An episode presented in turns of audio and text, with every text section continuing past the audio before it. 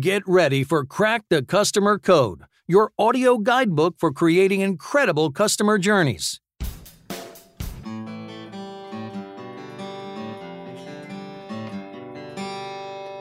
Jeannie, do you know what that is? Is that Don't Fear the Reaper? That's a little blue oyster cult. Yes. Because today we're talking about cults on Crack the Customer Code. Cults. And it should be and it should be noted for any attorneys in the office that is a fair use short version of Blue, Don't Fear the Reaper by Blue Oyster Cult. But yes, we're talking about cults, Jeannie. That's exciting. And I bet a lot of our listeners had no idea that you played guitar, but you do. In fact, the Yeah. intro, that's you playing the guitar on our regular intro music, too. So he is multi talented. yes, as long as you didn't hear what I just played, we're good. But anyways, our good buddy Shep Hyken is on the podcast today, and he is bringing back cults. And he's a he's making great he's again. a fellow guitar Or- player, or- too. We should say that, too. Oh, and a very good guitar Yes. player.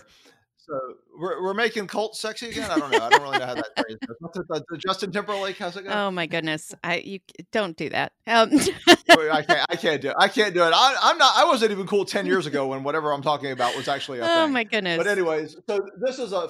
So anyway, Shep's book is fantastic, uh, and the first version was fantastic. And as you will see, Shep has updated it for you know modern times, Mm-hmm. refreshed the story, some of the different things, and um, you know, as all And by the way, we're talking about his book Cult of the Customer. So he's got lots of books, so we should be clear that that's the one he just updated. you didn't say that. That was your job. I I do the guitar. You're on the mic, JD. Let's just get it right. Anyways, before we devolve into a full uh, Abbott and Costello routine here, why don't we just get the Shep? I think we should. There's tons of value in this interview, so everybody listen up. Shep Hyken is a customer service and experience expert and the chief amazement officer of Shepherd Presentations. He's a New York Times and Wall Street Journal bestselling author and has been inducted into the National Speakers Association Hall of Fame for lifetime achievement in the speaking profession. Shep works with companies and organizations who want to build loyal relationships with their customers and employees. Shep Hyken's most f- requested programs focus on customer service, loyalty, internal service, customer relations, and the customer experience. He is known for his high energy presentations, which combine important information with entertainment, humor, and magic to create exciting programs for his audiences. The one and only Shep Hyken, we are so thrilled you're with us today. Welcome to Crack the Customer Code, and hello, my friend. Well, hello. Honored and flattered to be here. Thanks for having me. Shep, my man, so happy to have you. And one thing you and I have in common is we are both, uh, well, sort of in my case, rock and roll guitarists. We are. And yeah, and when you come from rock and roll, the word cult is not bad. We've got the cult, we've got Blue Oyster Cult, we've got cult of personality. But here's the thing: in the rest of the word uh, world, it can have a negative connotation. So why did you choose the word cult, and what's it mean in that context of customer experience and customer Sure. service? So, first of all, I did not choose the word cult to go in my title, Cult of the Customer. Actually, the publisher did. And when the Oh, publisher approached me with that idea, I wasn't sure if that's what I wanted to do.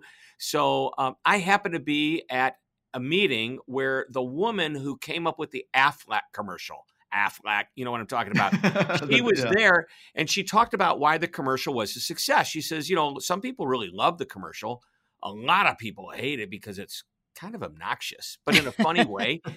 But everybody sees it, hears it, and remembers it. And she said the word cult might even have the same effect if you're looking at a shelf full of business books and you see that word cult, your eyes might be drawn to it. You might be turned off by the word, but uh, the reality is you will probably notice it. Now, as far as being turned off by the word, if you look at what the true definition of cult is, sure, you've got cult like fanatical, religious, crazy, you know, maybe they wouldn't say they're crazy, but some of us look at that and go, wow, I don't want to be a part of that. It's a cult.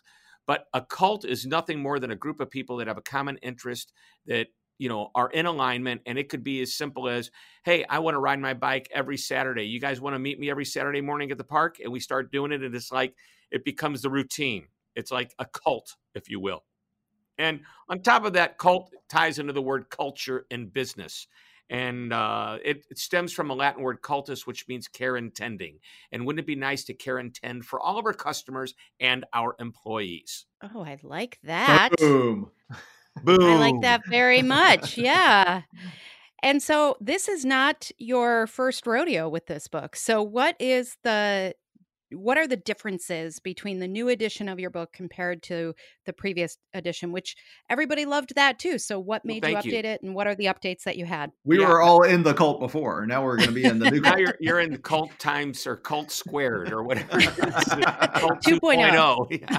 um, so what I, I i looked back at this book and my new publisher said shep that book was a great book as a matter of fact it hit the uh, wall street journal bestseller list. It was, I think, number one or number two on the USA list.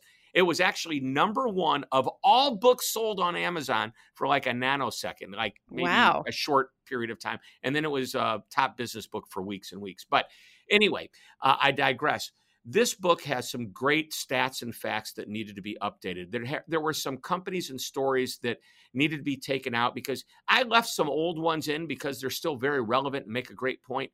But I actually removed uh, a quote from a guy that is in jail right now. Uh, don't want him around. But seriously, we got rid of uh, the um, older content and and just did a revamp on it. It's quite different. It's up to date in that respect. And I think that people who read it need to recognize there's some exercises in the back of the book, and these are the same exercises that we charge our clients for our trainers to go out and deliver uh, you know, when we do our half day and full day and multi day programs, this is the same content. So we're not holding anything back. Um, mm. It is, like I say, stats and facts updated, a few stories updated, a few companies taken out, but it's time to bring it back and get excited about it again. Awesome. Well, we're, we're excited. And, you know, the only thing better than being in a cult is being in five cults.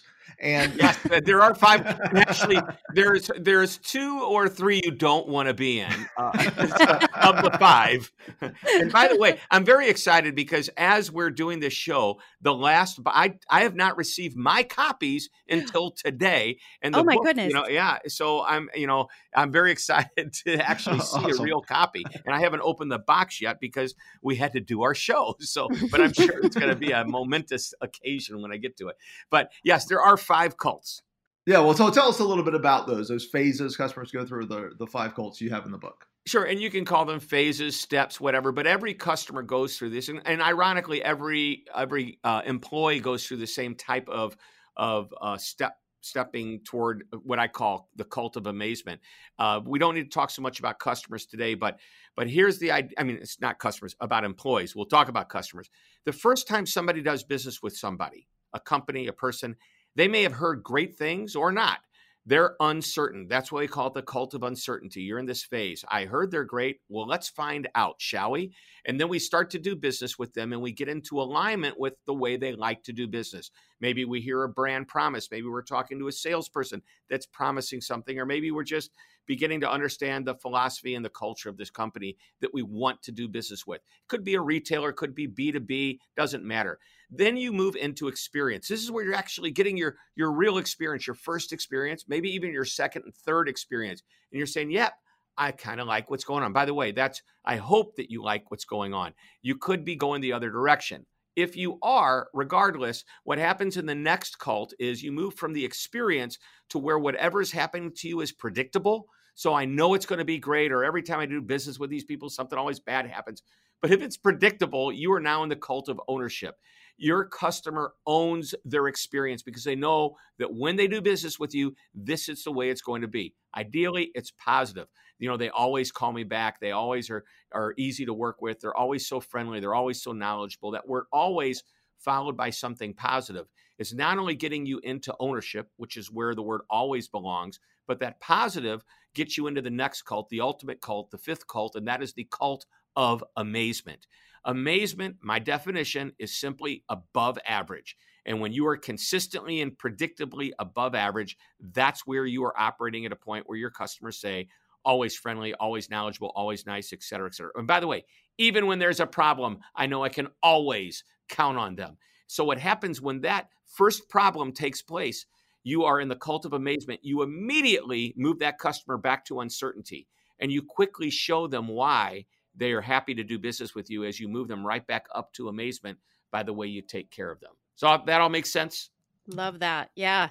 Yeah, I love it, and I love that you know you uh, basically put in the reality of reactive service, right? That we're going to either drop the ball or just miss expectations or whatever it may be, even once we've amazed them. And you sort of got to start over in a way. I mean, you're not really starting from fresh, as we all know, but that idea that you're going to work your way back up through the cult. So, do you do you approach that uh, the amazement cult from that perspective, both a, sort of a maintenance and also a, a recovery aspect? Well, recovery is interesting because I think the best companies are not perfect. I mean, you can look at the greatest iconic companies in the world from, you know, brands recognized for service like Ritz Carlton and Amazon. They're not perfect. But what happens is they have this system in place that when you're finished with the situation, you oftentimes have more confidence in the company than if the problem had never happened at all. And that wasn't because you just reacted to it, it was because you planned what would happen if and when the problem took place. Yeah, hundred percent. Yeah, because I think that's that is a piece that a lot of times when we talk about ideal customer experiences or really mapping out what that ideal looks like, uh, people skip that. They don't think about what will happen when things do go wrong or when a customer doesn't get what they want. So I think it's really critical that you included that. And I love that it's part of that amazement because yeah. that's what we say about brands we love. We say, even when this happened, they did this. Yep, and, they're amazing. yeah, exactly, exactly. I'm making. You can't see me, but I'm making a heart with my hands. Um, I love it. so, to the point that you're making, there's an exercise in the back of the book. It's a worksheet that you print out, you share, and actually, if you go to the website cultofthecustomer.com, uh, you can print these worksheets out. And uh, here's a secret you don't even have to buy the book to print the worksheets out, but don't tell anybody. Uh, but one of the worksheets is what we call the moment of misery grid. Uh, I call it that. And we sit down with the team and we say, hey, what are the top? Uh, and you, you can do this in small groups. If you've got a group of 10, 12, you can break them up into two or three people each and say, what are the top complaints or problems that you hear about from customers? And it's really interesting. Oftentimes, many of them will be the same. Once in a while, there's an outlier. But what we do is we then ask everybody to say, okay, which ones do you think are the most important to tackle first? And we line them up uh, on a wall. We write them down in order of what we want to hit first. We only try to hit one or two at a time. But here's my point when somebody says, you know, it's like, here's the problem. Uh, here's how often it happens. Here's what I think a good solution might be. You brainstorm out that solution. But when I look at that middle column, how often does it happen? I have to wonder why doesn't it happen? Why does it happen at all? If it people say, "Oh, this happens all the time," mm-hmm. well, stop it. Yeah. Do you remember that oh, Bob oh, yeah. Newhart video? Uh, if you ever have a chance, go to go to uh, YouTube and type in Bob Newhart "Stop It." It's an old video where you know this woman comes in and she's got a problem. He's a psychiatrist from his old TV show, and and and he goes, "I have two words for you. Stop it." Just stop it. it's like same thing with customer complaints. Just mm-hmm. stop it. If there's something that's happening over and over again, sure there's things that you can't control, but you should at least be able to mitigate if not eliminate them with enough thought. I think that's so funny. It's like that old doctor joke. It doctor it hurts when I do this, so stop doing that. Exactly. exactly. so you mentioned this earlier, but I'd love to dig into this a little bit more because there we all know there is such a connection between employee experience and customer experience. So you say that the employees actually go through these same five phases. So can you tell us a little bit about how this impacts the employee journey as well? Sure. Almost identical. As soon as somebody comes to work for a company, uh, they're, they're, are they excited to get there? If, if you know, hopefully they're excited about the new job, and they anticipate what it's going to be like. Maybe they've had a great set of interviews. Maybe they've heard people working there. They're still uncertain until they get there. Once they're there, they're onboarded, which is similar to getting a customer into alignment with the values, goals, and the proposition you make for the customer. We're doing the same thing in the onboarding process. And then they start to experience day in and day out what it's going to be like to work at this company. And once they start to get comfortable, sometimes it takes a few weeks, sometimes it takes much longer. In Some cases it's pretty short depending on what the what the job is. But they start to own their experience. They know what it's going to be like when they go to work every day. They love the team they work with. They love the boss they work with. They love the activities that they do, the role and responsibility they have.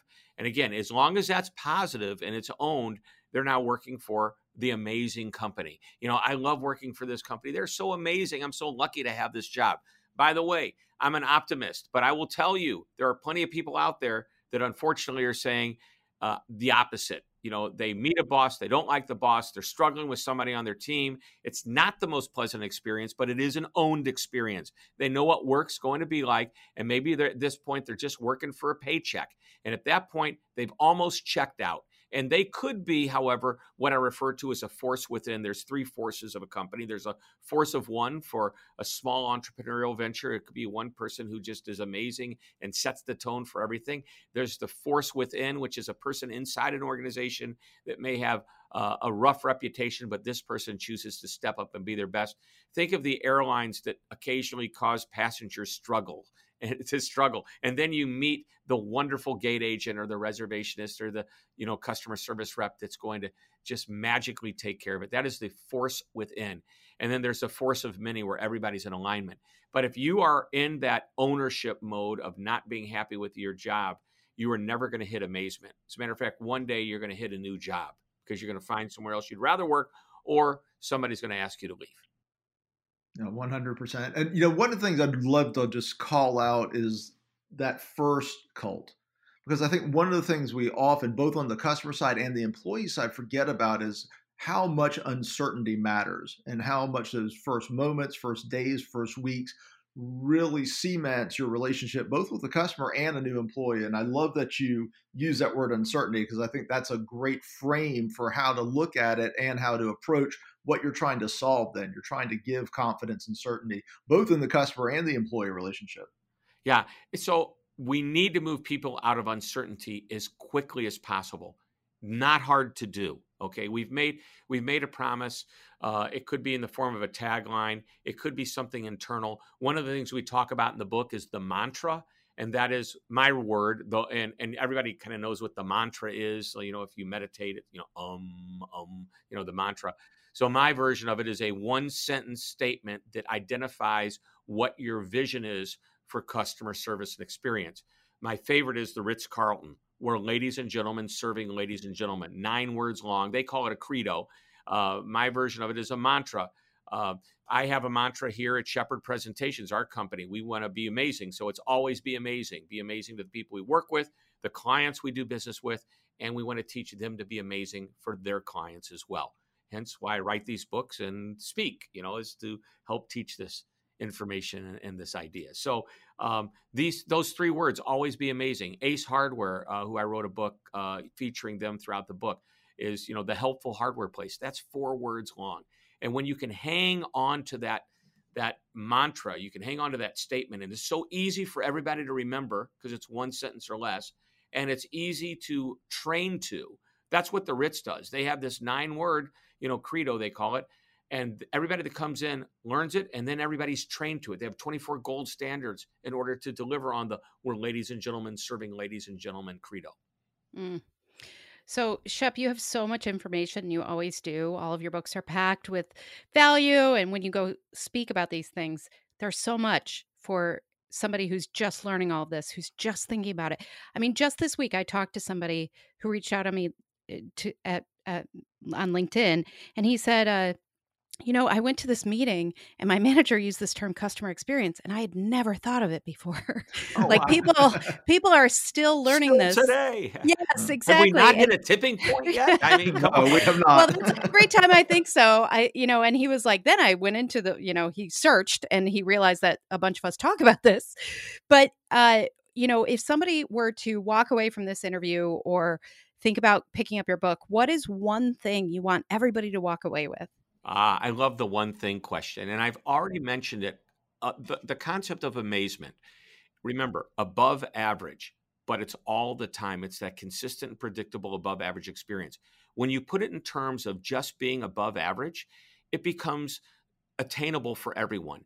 A lot of people think amazement is over the top, blow me away. Well, that happens when it falls in your lap. A complaint is made and you're able to go above and beyond. But until they make the complaint, it's business as usual. Maybe you're a server at a restaurant, you overhear a couple talking about it being their 10 year anniversary, and you surprise the couple with a cake. But you can't do that every time. So, what you must focus on is being a little better than average. Horst Schulze, the first president and co founder of the Ritz Carlton, you can see I love the Ritz Carlton and I love Horst Schulze, just one of my customer service heroes. and and or experience heroes, however you want to look at it. He said to be one of the best brands in the world, it's not that difficult in theory. It's just being 10% above average all of the time. Now, I've been preaching be a little bit above average, and he put a number to it on a scale of one to five. One to five, you know, one bad, five amazing. Three's in the middle, it's average. So if you're a 3.3 or better, never dipping to a three, you will deliver on amazement. Again, once in a while, you're going to drop down to a one when there's a complaint, but you zoom people right back up to it because they tell you about the problem and you prove to them that you get it fixed. So that's what I would say. Amazement's within the reach of everybody. So uh, just a little above average all of the time. That's and outstanding. That, and you you summarize that as a person. you're yes, you're you you're always amazing, amazing Shep. yeah. So thank, thank you, you, so thank much. You. And I so much appreciate you guys. Thanks for having me. Well, absolutely. And how can people find you if they want to know more? Well, you can go to cultofthecustomer.com for the book or just go to hyken.com to meet me. Excellent. Thank you so much, Shep. We love having you. Thank you. Great to be here. Thanks, Shep. It's awesome. You know, Adam, if if it's really about being, you know, 10% better, if this is what amazement means, then do you think we're getting there or are we at like 8 or 9%? we society or we crack the customer code? I'm not sure who we're talking about right now. I'm thinking about crack the customer code, but yeah, it, society I don't think is getting there. I think they need they've got some work to do to be amazing. but this particular show I think was definitely delivering on the amazement quality with Shep because there's so much value in what he says and I loved how he talked about how employees actually go through these same, you know, cults as customers and how important that is, especially in today's market, um, because otherwise they're they leave you just like customers. Yeah, it's that same process. I mean, that starting from that uncertainty we talked about all the way mm-hmm. to that cult of amazement. And mm-hmm. uh, yeah, Jeannie, I think you know you're talking about 10% improvements, 8% improvements, but the real thing to know is when Shep's on the podcast, our amps go to 11, Jeannie. Have you been dying to say that the whole time? Not really. It just came to me, but I'm just going to say it now. Yeah, no, that's well played, especially with the two guitar players. Well, we hope you got a ton of amazing content from today and every day here at Crack the Customer Code. And you know what we love? We love our amazing listeners who provide us some ratings and reviews and share the love, right? Share this podcast far and wide and let us know what you think. We always love your feedback I should well. give you background music while you talk. Keep talking. That's awesome. Ready? Okay, I'm ready. Thank you so much for listening to Crack the Customer Code. Crack the Customer Code is a proud member of C Suite Radio. Be sure to check out all the great business content at csuiteradio.com and csuitetv.com. We really appreciate you spending your valuable time with us. I'm Jeannie Walters, and sign up for my 21 day free customer experience challenge at experienceinvestigators.com. See, I did that dramatic stop right when you hit your company part. that, was, that was on purpose. Know, I would have set you up.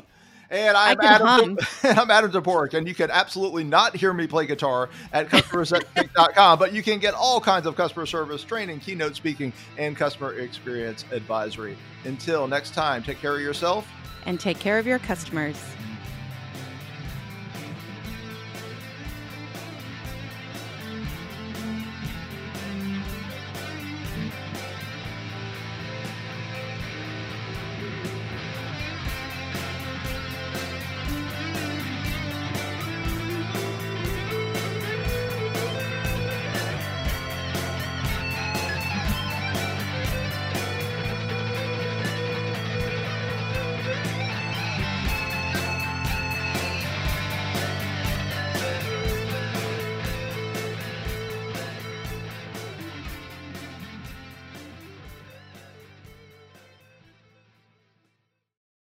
This podcast is a part of the C Suite Radio Network.